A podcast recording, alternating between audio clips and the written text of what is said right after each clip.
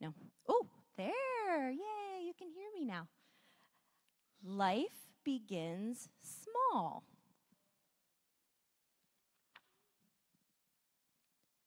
Even for the elephant, then it grows beneath the sun and the moon.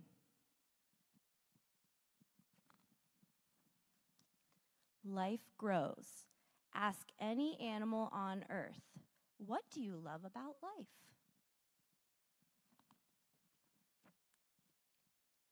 The hawk will say the sky. The camel will say the sand.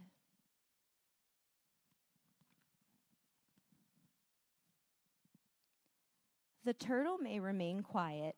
It has seen much in its 100 years, but the turtle loves life. How could it not, with so much rain on its back?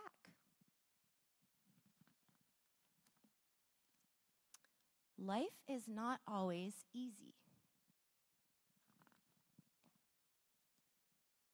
There will probably be a stretch of wilderness now and then, but wilderness eventually ends, and there is always a new road to take.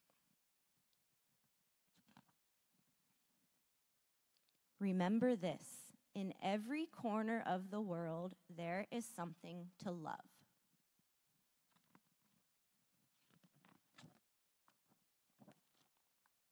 And something to protect. And if one day it seems nothing beautiful will ever come your way again, trust the rabbit in the field and the deer who crosses your path. Trust the wolf and the wild geese who find their way back home. All these know something about life, that everything is changing, and it is worth waking up in the morning to see what might happen.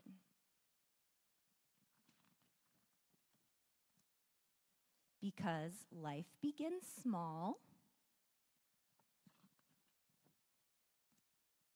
and then it grows.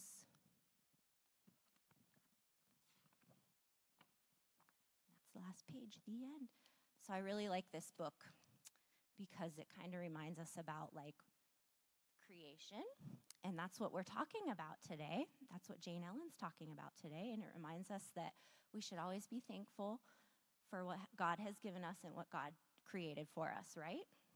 Okay.